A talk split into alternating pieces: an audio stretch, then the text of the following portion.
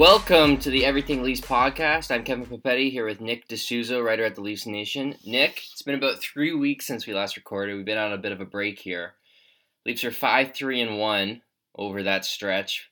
I, I would say, you know, we probably can't be thrilled with their play, but we we probably can't be overly upset either. I mean, they do have a winning record.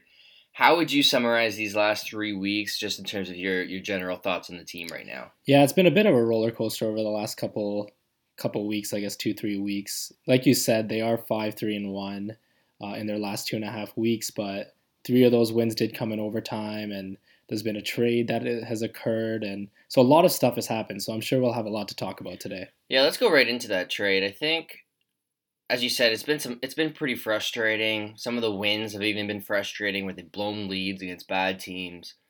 Uh, I think the the real turning point of the last couple weeks was when Andersen gets hurt against Florida. Uh, they blow the game when Hutchinson comes in.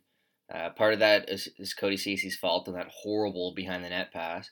And then they go out and they make a trade for Jack Campbell. So uh, Jack Campbell and Kyle Clifford to the Leafs in exchange for Trevor Moore, two thirds, one which could become a second. Uh, I think it's based on whether they re-sign Clifford and, and also how many wins Campbell gets. So uh, I thought it was a bit of a hefty price, but it's it certainly worked out so far. I'm, I'm loving Jack Campbell as a Leaf. Nick, what are your, I guess, early thoughts on this Jack Campbell trade? Well, I think short term and with a little bit of hindsight bias, obviously it's something that needed to be done. Campbell came in, he's gotten the Leafs a few wins. Um, when it comes to the price, I wasn't huge on. I mean, that pick, that conditional third is most likely going to become a second if everything works out well. So I'm not huge on giving that second in this situation, and obviously wish that Andersen just never got injured so that you know they really didn't have to make that trade. But again, um, it's something that needed to be done, and you get a guy in Kyle Clifford that pushes play and also gives the Leafs some physicality and kind of that grit that that's very well documented that they're they're missing on this team. So time will tell uh, whether that conditional third becomes a second, but uh, I think short term it's doing well, and you know if they make the playoffs, then it's definitely a good trade. Yeah, I'd say whether or not Andersen was hurt, I think they almost had to make the trade just because of how poor Hutchinson was playing. Um, I wrote for Maple Leafs Hot Stove kind of some analysis on the trade, and I call Jack Campbell pretty much a mystery box. He doesn't have many games of NHL experience under his belt. Uh, he was excellent last year. I think he was in like the 920s for save percentage. And then when the Leafs had traded for him this year, he was around 900 save percentage. So uh, it, it's kind of a situation where no one really knew what he was going to be. I don't even think Kyle Dubas knew what he was going to be because um, we've seen Dubas trade for Campbell in the past just for it to go very poorly. That's what happened with the Greyhounds. So uh, again, like if Campbell can be a good backup for them, like he has so far, if he can do that over the long term, I think it's a great deal for the Leafs. But I mean, 900 save percentage this year. That's that's worse than Garrett Sparks had last year. So I still think it's a little bit too early to judge. Uh, normally with trades, I like to to judge them at the time, but I find with goalies it's just so hard, just because you know it seems like they're voodoo. Um, but I will miss Trevor Moore. I will say that. I know you were a pretty big Trevor Moore fan too. Yeah, I mean, he's how could you not be a big Trevor Moore fan? The way that he plays, how he conducts himself off the ice, he just seems like a guy that everyone in the locker room loved. So seeing him go in terms of his play, 24 year old, um, you know, kind of on the fourth line this year, wasn't pushing play uh, as much as I expected him to coming into the season.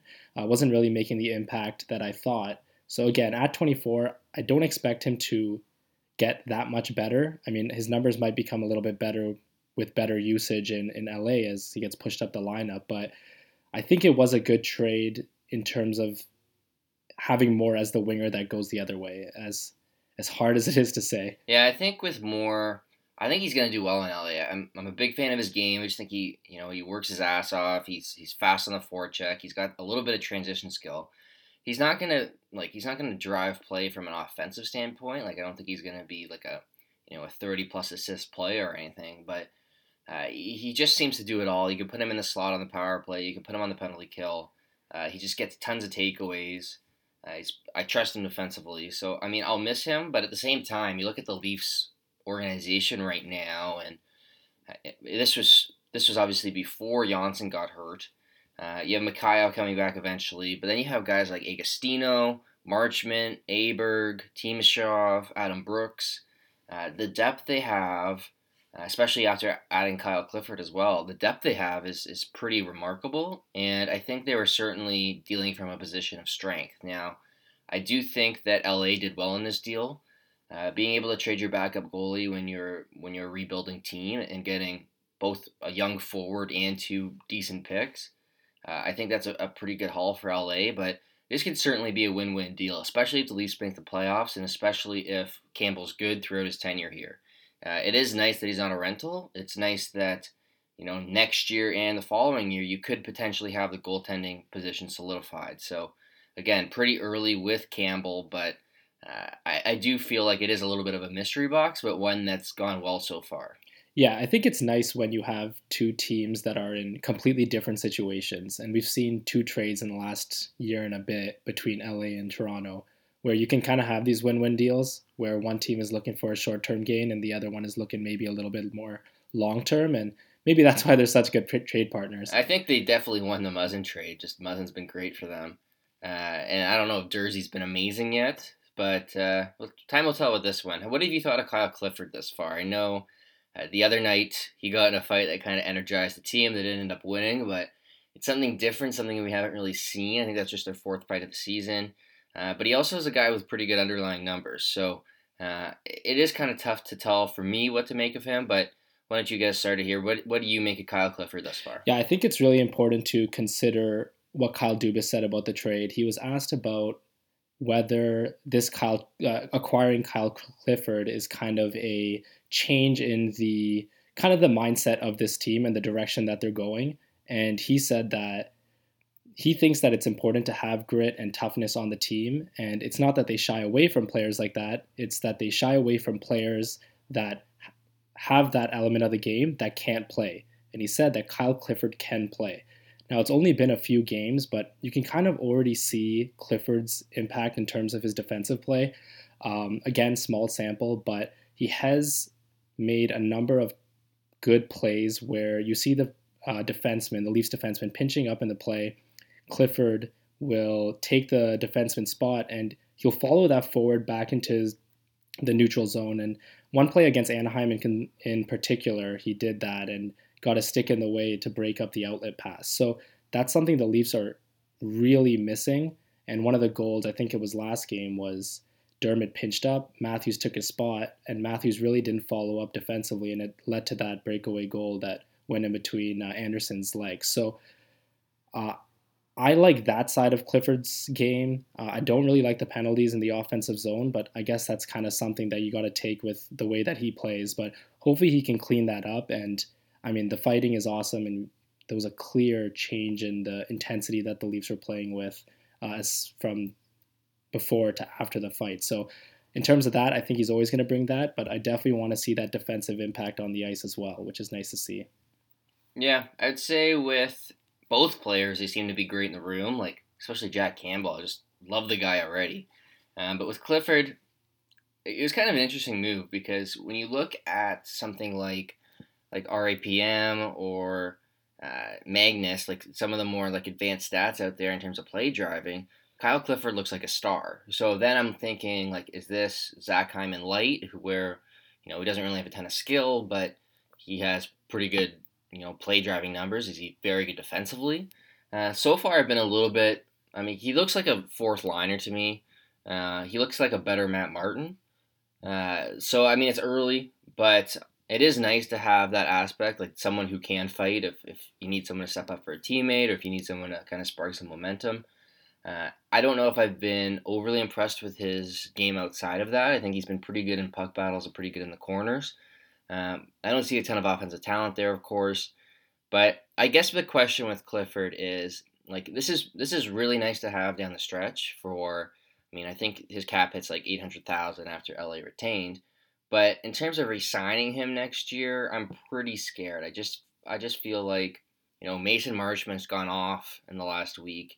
He can kind of play this role if you need him to for much cheaper next year and or you just go you know with no fighter whatsoever like we did for, for most of the year and most of last year um, and they seem to have lots of options there too. So, love. I'm, I'm liking Clifford, but in terms of extending him, I don't know if I want to give him like a two million dollar cap hit going forward. Uh, I'm just a little bit hesitant of that. Yeah, especially when you have the guys coming up from the Marlies that can do kind of similar for a lot cheaper, as you said, and paying two million for any fourth liner isn't really a good plan when you're playing paying so much to your top guys. As you know, I'm not really saying that's a bad thing to pay your guys a lot because obviously you need top guys, but when you're doing that, you need cheap guys in your bottom six. Yeah. Okay.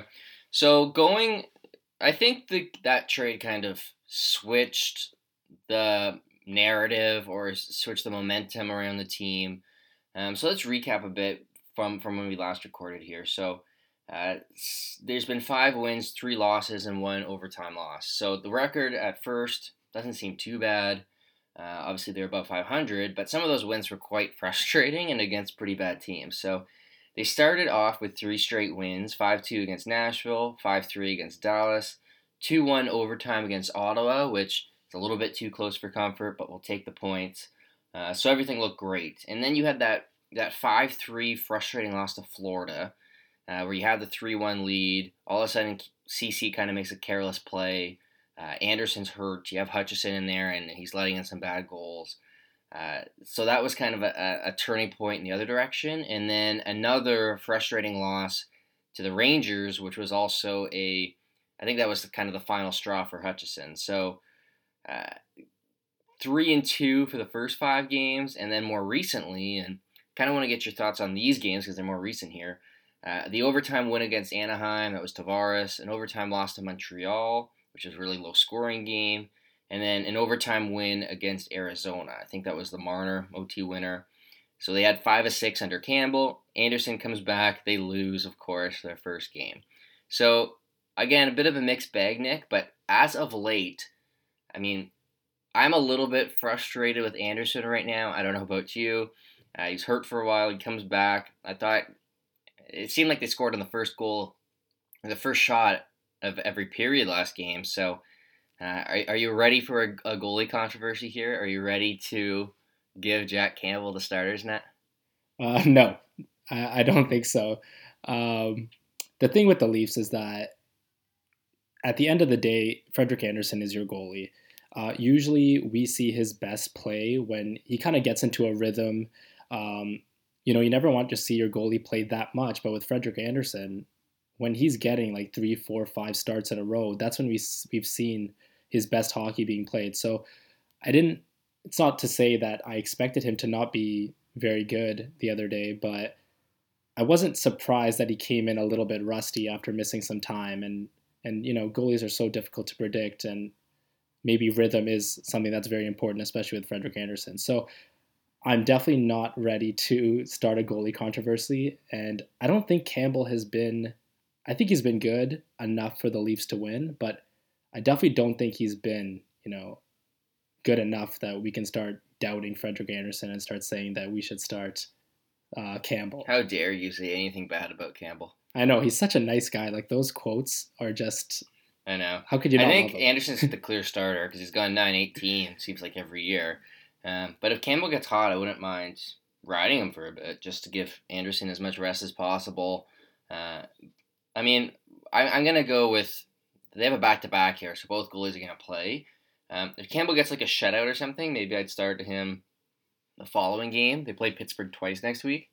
Uh, but yeah, it's gonna be ultimately Freddie's net. I just think that having those guys around, whether it be Campbell's play or, or just their off ice performance, it seems to give the team a bit of a boost, which is great. Um, but I mean, there's been a lot since we last recorded, there were two key injuries. One to Andreas Johnsson the other night. Looks like he's it was on his knee. He looks like he's going to need surgery.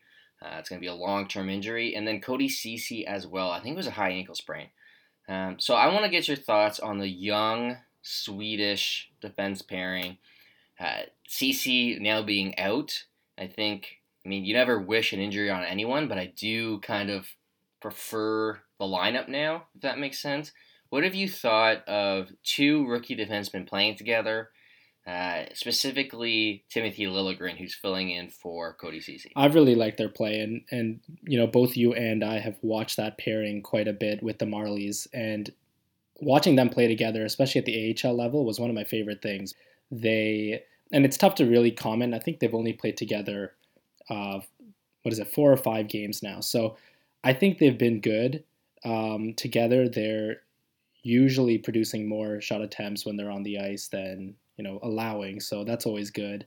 Um, hasn't really come together in terms of you know goals for just yet. I don't think they've been on the ice for a goal yet, but it's only been five games, very small sample, um, and they're not really being kind of sheltered as much as I thought that they would. So those shot metrics that are positive right now do look good, and and just watching two guys that both like to step up in the neutral zone and they also have a partner that can has the skating ability to track back and cover for any sort of pucks behind them is so fun to watch. So I'm a big fan of that pairing. I think that's going to be a pairing for this team going forward, especially next year uh, and years ahead. So it's nice to see them, kind of like a nice appetizer this year. Okay, follow up question. If Liljegren is going to play 10 to 12 minutes a night, let's say Keith, if Keefe tells you he's going to play him 10 to 12 minutes, would you rather him be in the NHL level right now, or would you rather go with someone like Marincin and send Liljegren down? I just want to see what side of the debate you're at on this. Sorry, so that's with the current situation right now? Yeah, so with this roster. Uh, oh, I see. Okay. If, if, if Keefe tells you he's going to play him 10 to 12 minutes, would you rather him be in the NHL or would you rather him play 20 plus minutes in the AHL and put Marincin there. Oh, with the definitely with the NHL. I mean, that that AHL team right now, their defense.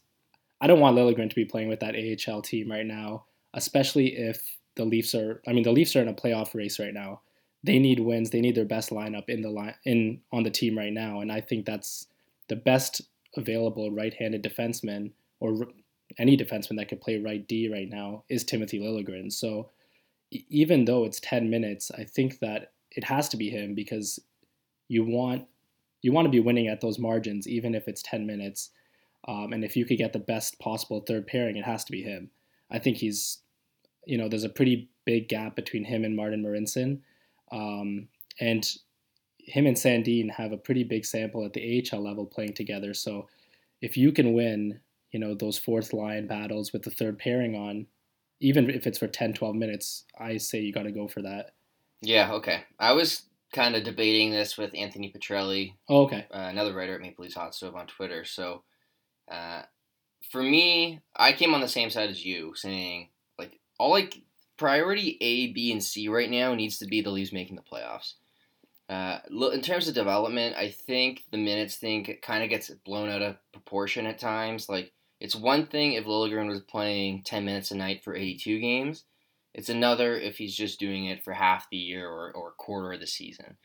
Uh, and then I think because we watch the Marlies pretty regularly, like it's rough down there right now. They, they did get a nice win in front of Melnyk apparently last night, but I just I just feel like this is the best spot for his development as well. Like let's get him NHL minutes. Let's get him some experience playing against you know, much tougher competition than you see in the AHL level. That way, if, if you need him for next year, he's he's a, he's not a rookie anymore. He's got some some games under his belt. He's got some experience. You're not just throwing him to, into the fire. So, I think in terms of de- development, I'd rather him get some NHL experience. And then in terms of just the Leafs, like that's I care about making the playoffs more than I care about Liljegren's development at this point. Um, I just don't think it's going to make a big difference either way in, in terms of how good Liljegren is. Um, and I just feel I don't want to see Marincin in a playoff race right now. I want to see Liljegren, uh, whether it's Dermott Liljegren, who was a pairing for the Marlies way back when, or Sandin Liljegren. Uh, I think those pairings can work at five on five. So uh, I'm glad we're in agreement there. Uh, I, I just feel priority ABC needs to be making the playoffs in every scenario. Yeah, and I mean, I don't think Liljegren. Well, we'll see what happens with the trade deadline. I don't expect Liljegren to be in the playoff lineup, and I mean, if he is, then I think that probably is a testament to how he's been playing. But again, I don't expect him to be in the team um, come playoff time. And he's played with the Marlies for now three seasons. So I don't really think if he plays for the Leafs for even, let's say, three months, that's harming his development at all. Um, yeah. Like we've seen what he's he's done at the AHL level. He's really made strides uh, in terms of his, in terms of his defensive game, and then this year he's made strides in his offensive game. So I think he's ready for the Leafs. Um, so I don't I don't really think that's harming his development at all. Let's stay on the defense here. So since Ceci's been hurt, we've seen.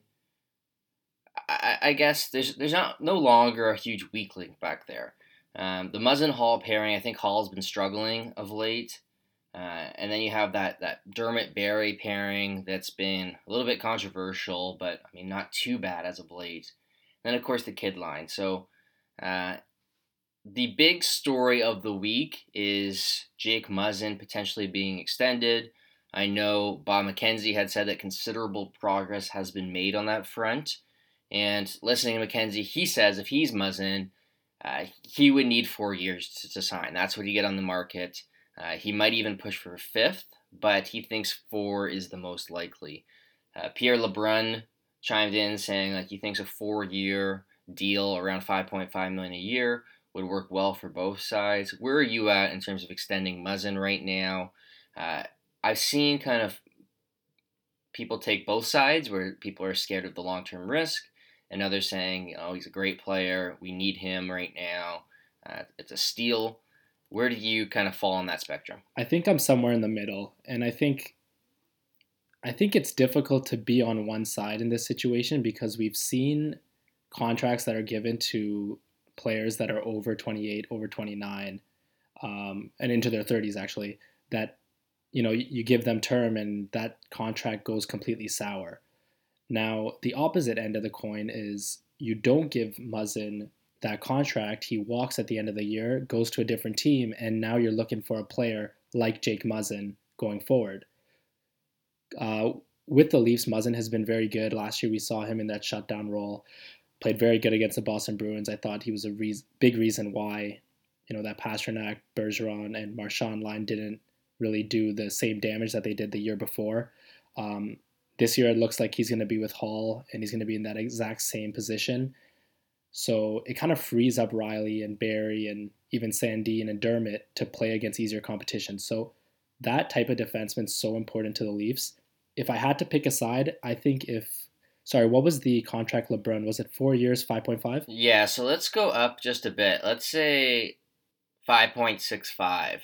Let's say that. Four years, 5.65. That's what Muzzin wants to sign. Otherwise, he's hitting the market. Are you signing that deal? I think I would sign that deal at four years. I think that years three and four could be a little bit rough, but if you get, let's say, let's say year four, because I think Muzzin can play a shutdown role and free up other offensive defensemen for the Leafs for the next three years. And you look at John Tavares, who is now 29, and I think Tavares still has three years in him. Let's say three, four years of being good, and those ne- these next three years are very important to the Leafs at the end of the day.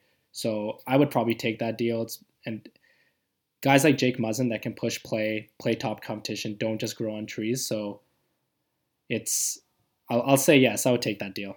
I would take it too. And to those saying they wouldn't do it, I have questions. Question one is how are you going to replace him? Because I get that it could be a bit of an overpay in terms of years three, four, but it feels like you're going to overpay for someone with that skill set regardless. Like if you have to if you have to replace him by a trade, you're probably giving up Kapanen at the bare minimum. Um, and it's probably Kapanen plus. Like you might be Kapanen plus, I would say another pretty good piece. Uh, whether it's someone like Engvall, whether it's someone like Johnsson, like teams aren't giving away their good shutdown defenseman for nothing. Um, even Kapanen, I think, is a bit of a reach. And then, like, you're not going to get find anyone on the open market. It just feels like they need Muzzin. Like, they have Rielly, who's not really meant for a shutdown role. They have Sandin, who maybe one day will be meant for a shutdown role, but he's he's a rookie right now. Like, are you really gonna trust a contending team uh, to put to put Sandin there against like Kucherov and Pastrnak? Like, let's have Sandin kind of drive a pairing, uh, get comfortable uh, at the NHL level first. Like I'm a huge fan of Sandin's game, but I don't see why you can't have both of them on the on the same team. Uh, so I think the big question for me is how does the fourth year look? Do the Leafs front load the contract? What's the, the no trade protection in the final year? Because if the Leafs have a get out of jail free card here, if they're able to you know trade him to Ottawa if all goes wrong, uh, and he only makes say like two million or three million in the last year, all of a sudden I think that's a, a great contract for the Leafs. So I'm not too fussed about the cap hit, whether it's, you know, 5.5, 5.7, 5.8. Uh, I'm a little bit more concerned with how the deal's structured and how many outs the Leafs have if it all goes wrong. Yeah, I, I agree with that. I think that, but I also think that the Leafs manage it, and maybe this is kind of appealing to authority here, but I think the Leafs have shown enough, the Leafs management, sorry, have shown enough to us that that's something they really care about. I mean, they obviously have Brandon Pridham there who has, you know, kind of is painted up as a, a cap guru, and they've they've made good choices in terms of how to structure past contracts. So when it comes to that, I think that is extremely important, but it's also something that I think they have under control. Um, one thing I saw one thing I saw with Muzzin was someone saying that it do you want to tr- do to like it's one thing to think that Muzzin Muzzin's game is going to kind of tail off as he gets you know up in age, which I think is completely valid. It's another thing to say that you shouldn't you shouldn't sign Muzzin for four years or five years because it's blocking Sandin or blocking Dermott from playing top minutes because and and you could and there'd be cheaper um, and you know maybe they could do that what Muzzin's doing one day. So I think I saw a similar argument when Tavares was signed by some people saying that you know do you want to to use all that money when you could be using it for like third and fourth liners. So I mean they're in the business of winning. At the end of the day, if Sandin does develop into a you know, let's say in the next two, three years, he becomes a very good second pairing defenseman or even a first pairing defenseman. Him playing in a second pairing role or a third pairing role only benefits the Leafs if Muzzin's in that top pairing role. Like having Dermott playing, for example, like last year when Dermott was, everyone was saying he'd, he'd be a good second pairing defenseman, something I think he, he was last year and this year. Him on the third role and the third pairing benefited the Leafs because now you have a guy who's overqualified playing on that third pairing. So I, I just never really understood that that argument. I don't care from that perspective. I'm more, and what I will say is that I think Muzzin has the leverage here, especially if he's willing to go to another team because he's going to get four years easily on the open market, easily. And if he did hit free agency, not only is he getting four years, but I think he's he can get full no trade protection from some team. So it is going to be a bit of give and take. And if he's willing to kind of say, okay, if I'm bad in year four, here's an out so you guys can trade me, then I think this deal could really work for both sides. Muzzin gets to stay where he wants to stay. He gets to play for a contender. Uh, he gets to play with some very skilled forwards. Uh, I guess the question for me is if it's not Muzzin, who's taking that role? Because I don't see anyone in the organization that can also handle a shutdown role right now. They'd have to make some sort of addition. And Nick, if they do, let's say they do extend Muzzin, because it seems like they're headed down that way. A lot of the talk in terms of the, the upcoming trade deadline is around not only acquiring a defenseman, but a, acquiring a controllable one. So, one name that's been thrown around was Matt Dumba. I think that's looking less and less likely. But let's say they go out and get a Dumba. All of a sudden, you have for next year Muzzin, Sandin, Rielly, Dermott, Holl, Liljegren already. You already have six. Dumba would be number seven. So unless someone like Dermott is is part of this deal, uh, like how do you weigh going out and getting someone like Dumba if it means Liljegren being in the AHL next year for most of the season, or someone like Holl being out of the lineup? Uh, like where are you at in terms of trading for a defenseman right now? I think it would have to be a defenseman that is marginally better, that you know for sure can play top four minutes against top competition, um, and is right-handed. Like I, it has to be someone that I guess moves the needle, but then those players aren't the types that you know come cheap. So I wouldn't be surprised if the Leafs don't make a move for that reason. Um, that one that they can't get a guy for a good price that will really make this team that much better because they do, as you said, they do have Sandin and Liljegren coming up. And even for this year, if they make a trade for a right-handed defenseman, Sandin's most likely the odd man out because when Rielly comes back, they'd have Rielly, Muzzin, and Dermott on the left side, and on the right side they'd have Holl. Uh, they'd have the new de- defenseman. Let's say it's Dumba, and then on their their third pairing they'd have um, Barrie. So Sandin would most likely be that odd man out. So it's it's something that even for this year they need to look at it and say, is that defenseman marginally better than Rasmus Sandin this year? That we want to trade those types of assets. So that's another thing that I think is a tough decision, and I guess time will tell. I mean, the trade deadline's coming up, so yeah, I want Rasmus Sandin in my playoff lineup. I don't care that he's a rookie. Uh, I think he's just amazing in terms of his first pass, whether it's on his backhand, spinning away from a forechecker, uh, or or a stretch pass. Like he reminds me of Kaberle in that regard, just his ability. Like forwards must love playing with him. Uh, there's a stat the other day on the broadcast, of Sportlogiq numbers, uh, that really painted Sandin highly in terms of his defensive zone passing. Uh, I don't need the numbers to tell me that. I've been watching him for long enough. Uh, for me, this is a guy who benefits the Leafs every time he's in the lineup. He's a guy that should be in the playoff lineup.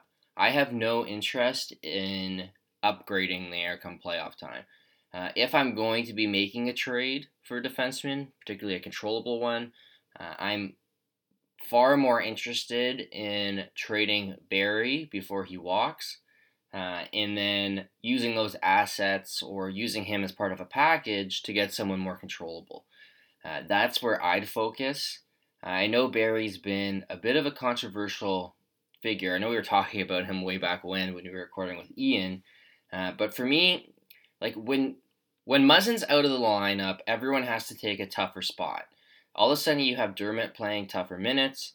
Uh, everyone's kind of moving up the depth chart and taking tougher minutes and taking penalty kill time.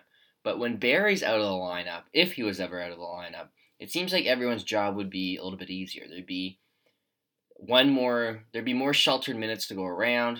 Uh, Sandin's probably going to get power play one time then. It would probably put up tons of points. Like I think he's like a 40 plus point defenseman if Barrie's ever out of the lineup. Um, so for me, I do think that Barrie's been quite a bit of a disappointment. I know he's has like positive, like slightly positive numbers in terms of like Corsi rel or expected goals. Um, but he's also heavily, heavily sheltered and plays with some pretty good forwards most of the time. So I've been a little bit disappointed with him. If the market is strong on him in terms of, of in terms of trade interest, that's where I might consider upgrading. But I think the Leafs blue line now that Ceci's out is actually half decent. Uh, but I might have to eat my words there pretty soon. Yeah, and I mean how that defense has been playing kind of back is backed up by the numbers. They've been a lot better defensively. They're usually on the good side of the shot share. Uh, when they look at the last two weeks, I mean, obviously their goaltending has been bottom five in the league. So since Liljegren, since Ceci got injured, defensively they hasn't haven't looked that bad, and and even in terms of expected goals, they're usually positive for that too. So I think if they can get some better goaltending, then the current defensive core that the, the current defensive six, sorry, will look a lot better, you know, kind of from the masses. Yeah, once Rielly's going to replace Liljegren, obviously. Um, as long as Ceci's out, I'm pretty happy with it. Uh, I, I want to talk on Dumba specifically. Dumba, what I'm scared of is him being the next Barrie, where you pay a haul for him, and then he's not quite as good as his point numbers indicate. Uh, this year, his numbers are down. We just saw the Wild trade Jason Zucker. I know a lot of people thought that was a, a pretty good package. I did not. I think Zucker is well worth that package. I love that deal for Pittsburgh.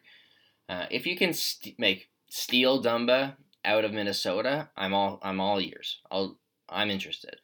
But it sounds like like their biggest need is probably a center. I don't think Kapanen's going to get it done for Dumba. I think you'd have to add pretty significantly. So I'd have my sights focused on someone who's a little bit more of a shutdown type of defenseman. I was interested in Brodin, but I think his price is going to be too high just based on what I've read. But Dumba specifically, I am very wary of guys with big point totals that don't really have the defense to match. I think they lost the the Kadri trade pretty handedly, uh, mainly because like this is the year the Leafs needed to win the Kadri trade. The next two years, the Leafs might not have like they're probably not going to have Tyson Barrie. So Colorado's definitely winning years two and three. I think the Leafs had to win in a big way this year, uh, and I don't think they have. So I am, and and just the interest of, of trade value with Barrie, like I don't. It's not good practice to let a ton of rentals walk out the door. Uh, I am excited that they are. Um, I'd like to see Muzzin, like depending on the contract, I'd like to see him over the next you know three four years, but it seems like Barrie is now on his way out. Uh, it, it they're not gonna have the cap space for him, so you know if if there's a deal that makes sense, I'm I'm open for it, but I'm also scared of making another type of Tyson Barrie move for someone like Dumba if you have to pay a haul. Yeah, we'll certainly disagree in terms of the Kadri trade. I thought I still think the Leafs win win that. How?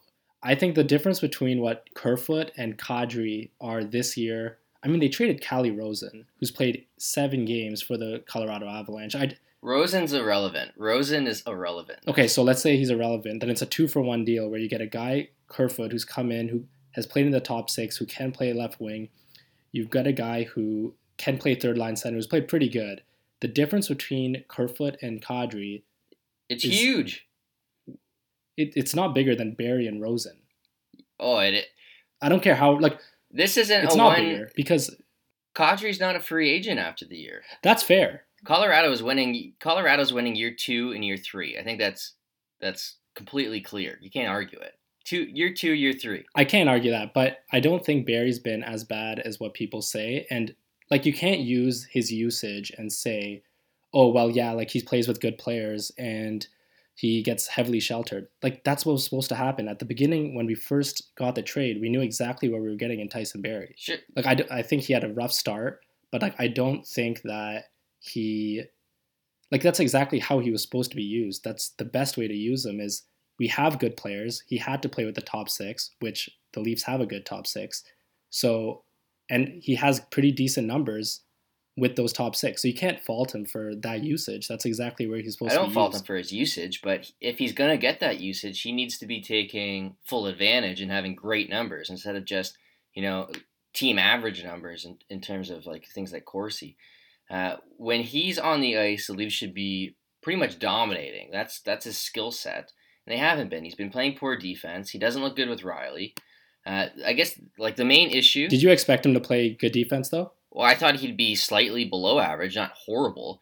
Uh, he's been pretty bad defensively. Okay. And then offensively, he just hasn't lived up to expectations whatsoever. Uh, he hasn't really been a plus on the power play to the point where I'd rather have Sandin on power play one. Um, and I just I don't see a ton of five on five offense from him. Uh, if he was this elite, like what I was expecting is someone like Morgan Rielly from last year, where you know he's this elite offensive defenseman. Um, but we've seen way too many point shots out of him. We saw a very poor decision in overtime. Like the the Leafs probably win year one slightly just because it's a two for one. But if if Barrie's not extending, it doesn't look like he will.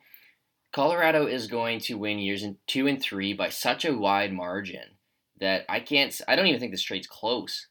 Um, I think Colorado certainly won. I think the question was, can it be a win-win trade? And like in Dubas's defense, if you go back to the time the trade was made, we didn't know Justin Holl was going to be an NHL defenseman. Uh, we didn't know really what was going to happen on the right side. They just come off Hainsey, Zaitsev, Ozhiganov on the right side. They were desperate for a puck mover, but I think they paid a desperate price. I think they it seemed like they were kind of bound to trade Kadri after that suspension. It seemed like, especially after they tried to trade him to Calgary. But just go, looking forward, like years two and three, Colorado definitely won that deal. And I don't think it's paid off for the Leafs in year one enough to say, you know, the Leafs got enough in this year to, to make it worth losing in, in years two and three. Yeah, I think time will tell. I, I certainly agree that in years two and three, by the looks of it right now, it looks like Colorado's going to win that pretty big. And I think when that was first signed, we knew that it was going to be tough to re-sign Barrie. I know in like earlier podcasts, you and I were talking about Barrie potentially getting you know a long-term contract with a high AAV, which you know time will tell with that. So I'm definitely I, I think that if I was still on that day back in the summer, because that's really how we can judge it. Like you said, we never knew Holl was going to be an NHL defenseman or that he was going to even be playing this much. If we knew that, maybe you probably don't take that deal. But at the time, I think personally for me, I still would take that deal, knowing that they needed a right-handed defenseman that could play in the in the top four this year. They couldn't go into the season with. I mean, Zaitsev would have been gone, so they would have been Ceci, uh, Holl, I guess, and I don't even know. It would be Marincin. Like they couldn't go into the season with that, and sure. So, but with Dubas, with Dubas, I'm not gonna call him. I think he's a good general manager. Let's start with that. Uh, he's had good drafts. He's had a series of good moves. I'm not going to complain about Dubas all that much, but what I will say is that when he came aboard, a part of like the expectations with him and him being like this bright GM was that he's going to go and out and find good underrated players, uh, and and really either sign them for a good deal or or make a good trade. Find these underrated guys that can really play. Um, and Barrie is kind of the opposite of that. He wasn't. He was kind of an overrated player based on points. Uh, we when you look at things like RAPM, you look at play driving metrics. Barrie doesn't grade out all that well.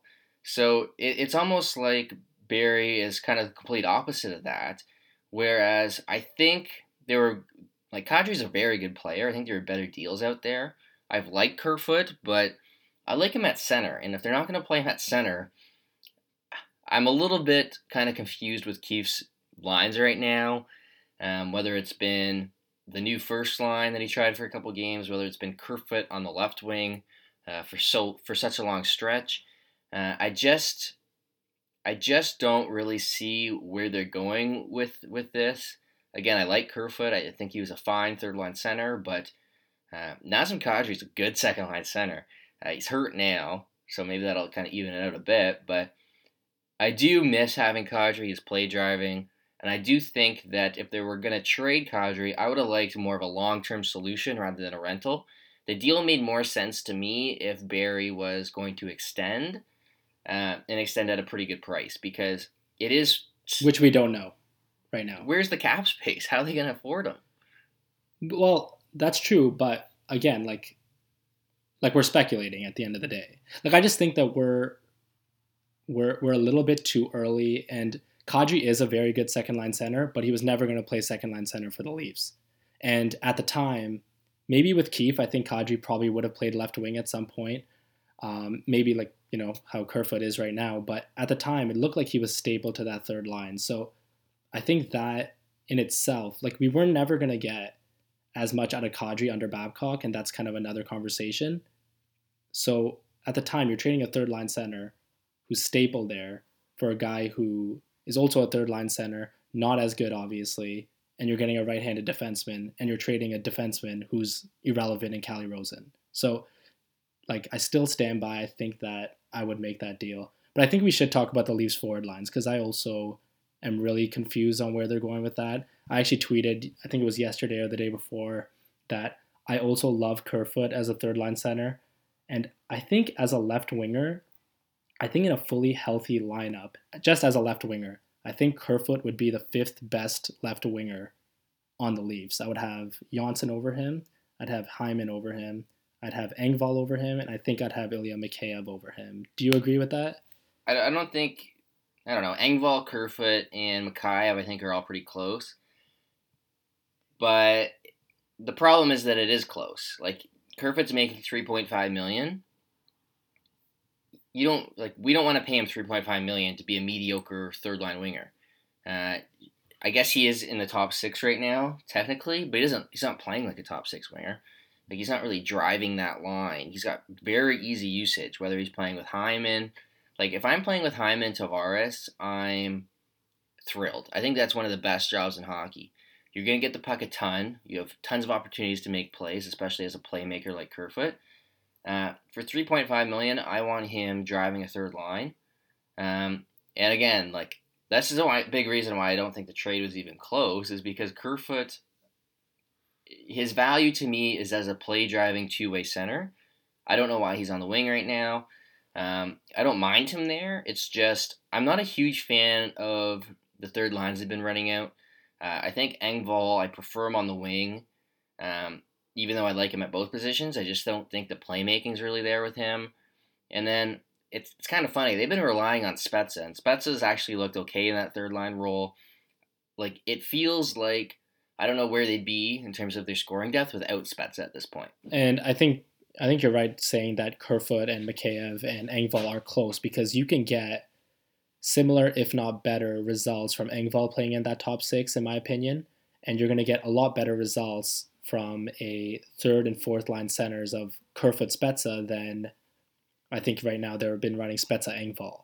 And you could still have Engvall on that wing who, sorry, you'd have someone else on that wing, whether it be, I guess, Aberg or uh, now they have Kyle Clifford to play that fourth line center, uh, left wing. So I don't know if this is just a short term thing to wait till Mikheyev comes back or what, but I just can't wait till Kerfoot's back on that third line center so that I think just overall the team will look a lot more balanced than it is right now because Kerfoot doesn't really do anything for me on that top six. I don't think he wins battles very well. I think he's a pretty good playmaker, but I don't think he's the type to really skate around and create open passing lanes and give his. He doesn't really do that. I think he's good at receiving the puck and finding the open guy, but I think they can find other guys that can provide more for them. Yeah, I think with Johnsson being hurt now, it makes a little bit more sense to have Kerfoot on the wing, at least more than it did before. Um, but for me, I really like the Engvall Kerfoot Kapanen line. I'd go back to that. I thought Kapanen and Kerfoot were playing very well together, and I, I don't know why they broke it up. Um, so another kind of, I guess the biggest lineup decision that Keefe's made of, of late. I want to get your thoughts on this. Nylander, Matthews, Marner. Where? What's your thoughts on on the negotiation line, as they call it. I don't like that. I don't like that name for it at all. But uh, uh, I think I think it's kind of early to to judge them. But I guess that's it's kind of what we're doing now. But I think they've looked okay. I mean, obviously we've we've always seen two stars with one, I guess, puck retriever, whether it be Hyman or Johnsson or now Mikheyev from this year. So it's a little bit different to see kind of a, the Leafs starting a game and ending a game with a line of all three stars. So it's something that we have to kind of adjust to. I think with time, it's going to start looking really good. We've seen Nylander and Matthews have a ton of success in the past. This year, Matthews and Marner have been fantastic together. So it only makes sense that they should be good. And Nylander's been quite good on the left wing whenever he's been there this year under Keefe. So I think once they start to get a little bit more chemistry playing all three of them together, they will look good. But going forward, I don't want to see it. I certainly don't want to see it in the playoffs.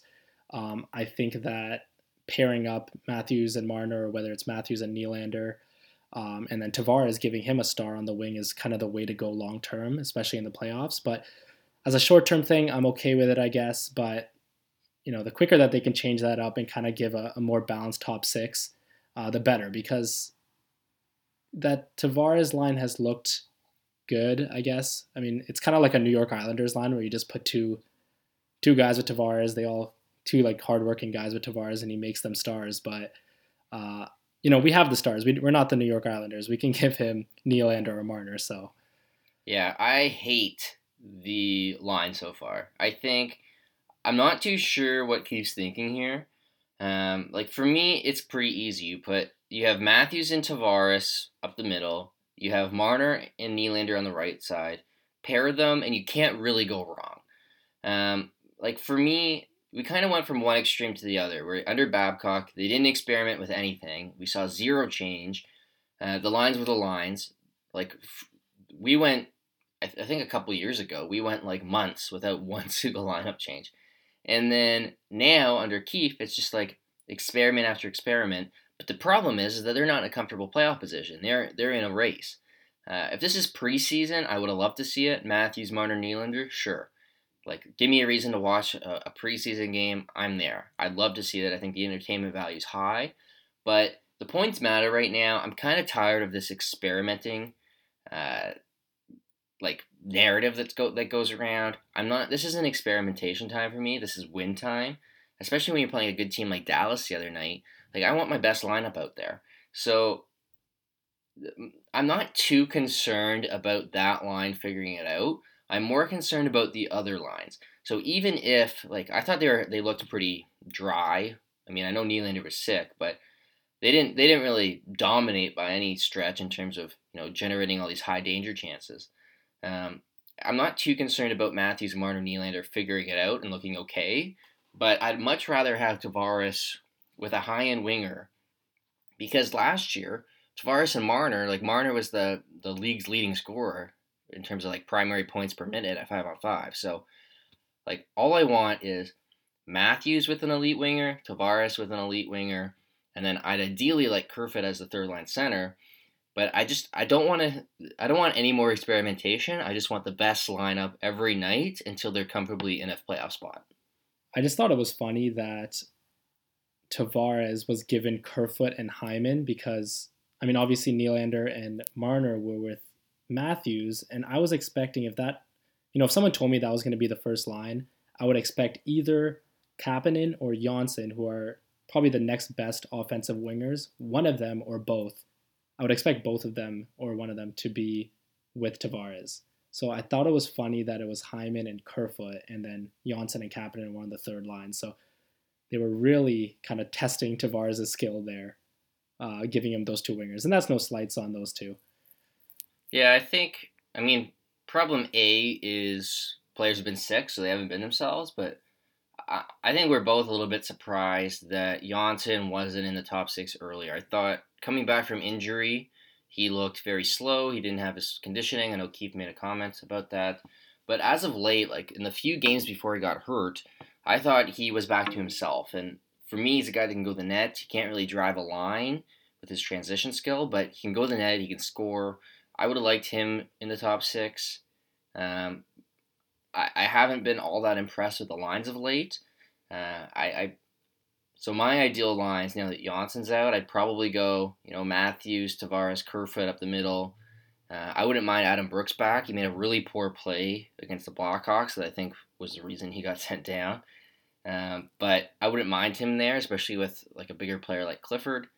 Um, I, I want to see just Marner, Nylander, Kapanen on the right wing, and then kind of figure out your left wings from there. So I've been a little bit frustrated with the lines. Uh, it's it's the Leafs have been pretty rough offensively as of late. Like, is it fair to say they haven't been themselves offensively lately? Offensively, definitely, and you know something might have to do with Morgan Rielly. I mean, obviously he's very good offensively, um, as documented by kind of the beat reporters. The Leafs have been sick. Uh, who knows who's been sick and whatnot, but they definitely looked a little notch lower than what they have been. So hopefully they can return to full health and we could see the the regular Leafs. But one thing I will disagree with your lines that you said is that Adam Brooks needs Kyle Clifford beside him, a bigger guy. Because did you watch the Marlies game last night? Yeah, the big fight.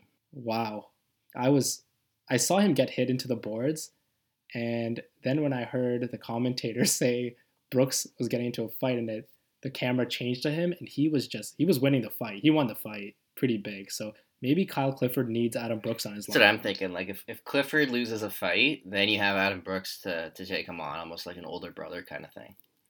What do you think of that? Kind of like the boss at the end of a of a, of a video game. Yeah, perfect. I think Brooks is is made for that role.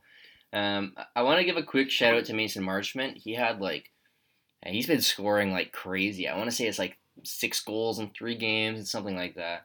Uh, I think he's an NHL player today. I think like I'd much rather have him up at the league minimum than give Clifford big money next year. Uh, I think it's I'm fine with him staying with the Marlies the rest of the season if there's no injuries with the Leafs, but I am scared of signing Kyle Clifford for like two million a year. So I'll say that. Uh, in terms of the upcoming stretch here, Nick, Ottawa tonight, Buffalo tomorrow. I think they need those four points because their next games they go they got two straight games against Pittsburgh, who just acquired Zucker. They look amazing. And then Carolina, who's always a tough opponent. I think they play them on the Saturday. So it feels like they need to get four out of four points this weekend.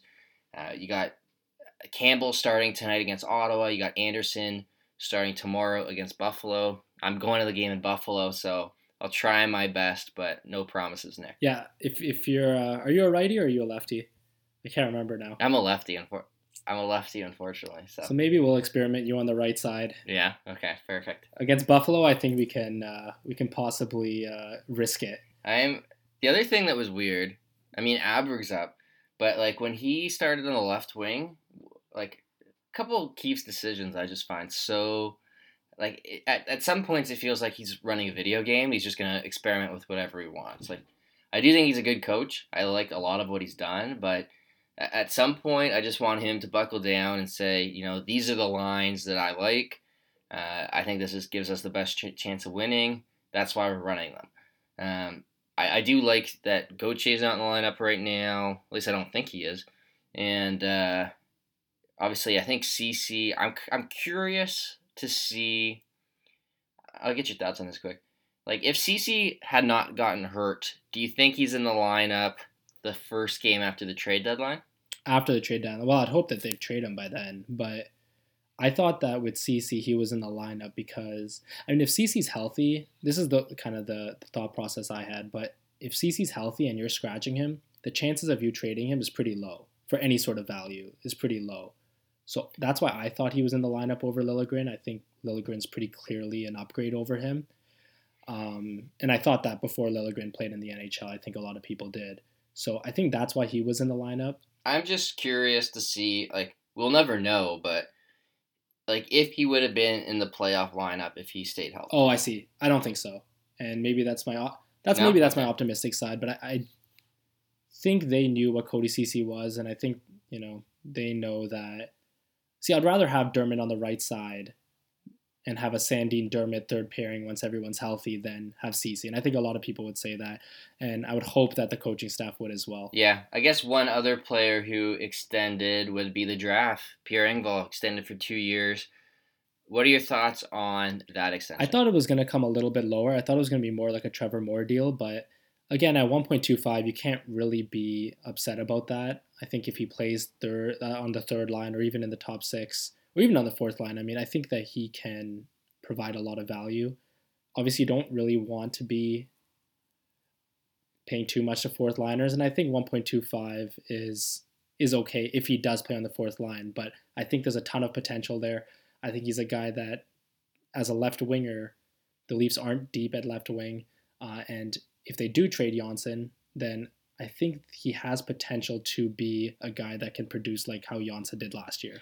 Yeah, I think I'm pretty happy with it. I think his ability to play center probably raises price tag a bit. I've loved him on the penalty kill. Uh, just his, his speed, his long reach, and then he just seems to have this ability to pass the puck backwards. Like he'll go in the offensive zone, have the puck, and then pass it way back, and then they ice it again. So I think he's like a high end penalty killer. Um, and just that ability to play center. One thing that I've placed more value in is guys that can keep Nylander in the top six. So last year, come playoff time, you know, Kadri gets suspended. They didn't really feel comfortable with anyone else as a third line center, so they went with Nylander. Now it feels like, you know, if if Engvall or if Kerfoot got hurt, the other would just go in as a third line center. You also have Spezza there if need be. So it does feel like they have more depth at center. I'm fine with 1.2 for two years. Uh, just a player who I think everyone's kind of taken to and, and who's kind of continues to raise his stock game after game. Yeah, and he, if he does go into that top six, I think he would provide them with a ton of defensive value because his ability to get back, his ability to get a stick in the way of pucks, um, not a huge takeaway specialist, but he's position well. He's quite good at it. He exactly. He's always in position. So uh, that kind of, you know, if you're in good position, everything else kind of follows up. And his playmaking has he's kind of shown flashes of what he can do, and he's a pretty good finisher. So I think there is a ton of potential with this contract, and two years should be more than enough to see what we what we have in Pierre Engvall, really. Yeah, I think the only questions I have in terms of him playing in the top six are his playmaking, because I, I don't think he's a good playmaker. But um, one I wouldn't mind seeing it. Like if you're gonna experiment, that's one that I, I guess I wouldn't mind. Um, but one final shout out before we get out of here. Nick Robertson, we saw his brother make his debut against the Leafs the other night. Uh, his 14 goal, his 14 game goal streak was just ended. Uh, they lost to the Windsor Spitfires. Um, he did get an assist in the game, so his point streak went up to 16 games. But during the goal streak, 14 games played, 19 goals, 9 assists, 28 points, and 90 shots. He had one shot in his last game, so he actually had 89 shots in 13 games. Nick, are you are you getting excited for the other Nick, or are you do you want to be the only Nick? I guess. No, no. The Leafs have had too many Nicks. Whether it's Nick Shore, Nick Antropov, Nick Nick Antropov, Nick Kulemin, one of my favorites. Wow. Uh, so Nick Robertson might be taking the cake in a few years, and maybe he's going to be taking it this year. But actually, I was thinking about it the other day, and I'm going to put you on the spot with a little bit of a hypothetical question. Well, actually, it's not even hypothetical, but Nick Robertson currently has 42 goals in 37 games. He's got 14 games left. Matthews has scored 41 goals in 57 games. He has 23 games left. So who do you think is going to finish with more goals in their respective seasons? Ooh. Okay, so how many how many games do each have left? So there's a bit of a difference there, but also difference in their goal rates, which I think makes it interesting. So 42 goals for Robertson, 37 games played. He has 14 games left. Okay. Matthews has 41 goals in 57 games, but has 24 games left. So who do you think scores more goals in their respective seasons? Ooh. I'm gonna make this a poll later today. So This is a lot of math. Uh, yeah, Robertson basically scores at a goal per game. So he's got 14 goals left. 14 games left. yes, yeah. So that's like 55, 56 goals. And then Matthews is He's at 41 goals with 24 games left. yeah. Ooh. Man, this is going to be tight. Um I'll go with Robertson. Okay, wow. He's goal per game. That's I- ridiculous. I went with Robertson too, but I think he's 14 games. I think he can do it. It's going to be so close. That's a good question. So, we, one last question before we get out of here. Uh, this weekend, they got Ottawa and then they got Buffalo, uh, followed by two games against Pittsburgh and a game against Carolina. Five games. How many points do you need to be happy with this team? Uh, five games, so they need four in the next two next two games, like tonight and They do. tomorrow. They need the four points. I don't think there's any excuses, whether you're sick or whatever, uh, injuries, everything included. You need to beat Ottawa. You need to beat Buffalo. Um, the Penguins will be tough, and obviously the Hurricanes. So I'll go. I think they need at least six or seven to, and I mean Florida isn't playing that well right now, but because the stretch after that you have Lightning, Panthers, Canucks, Sharks, Kings, so kind of a mixed bag there. So I think you're gonna need six or seven. So that's what I'm gonna be expecting. Yeah, I, I was to say six or seven as well. So, I guess we're on the same page there. Uh, I'll be at the Buffalo game, so I'll try my best to kind of sway things our way. Maybe I'll. Uh, I'll, I'll ask Ristolainen how many games they have left against the Leafs. I'll get them. I'll get them confused. yeah. That'll, that'll be my contribution. But uh, Nick, thanks for uh, thanks for a good chat today. Thanks everyone for listening, and we'll see everyone next week.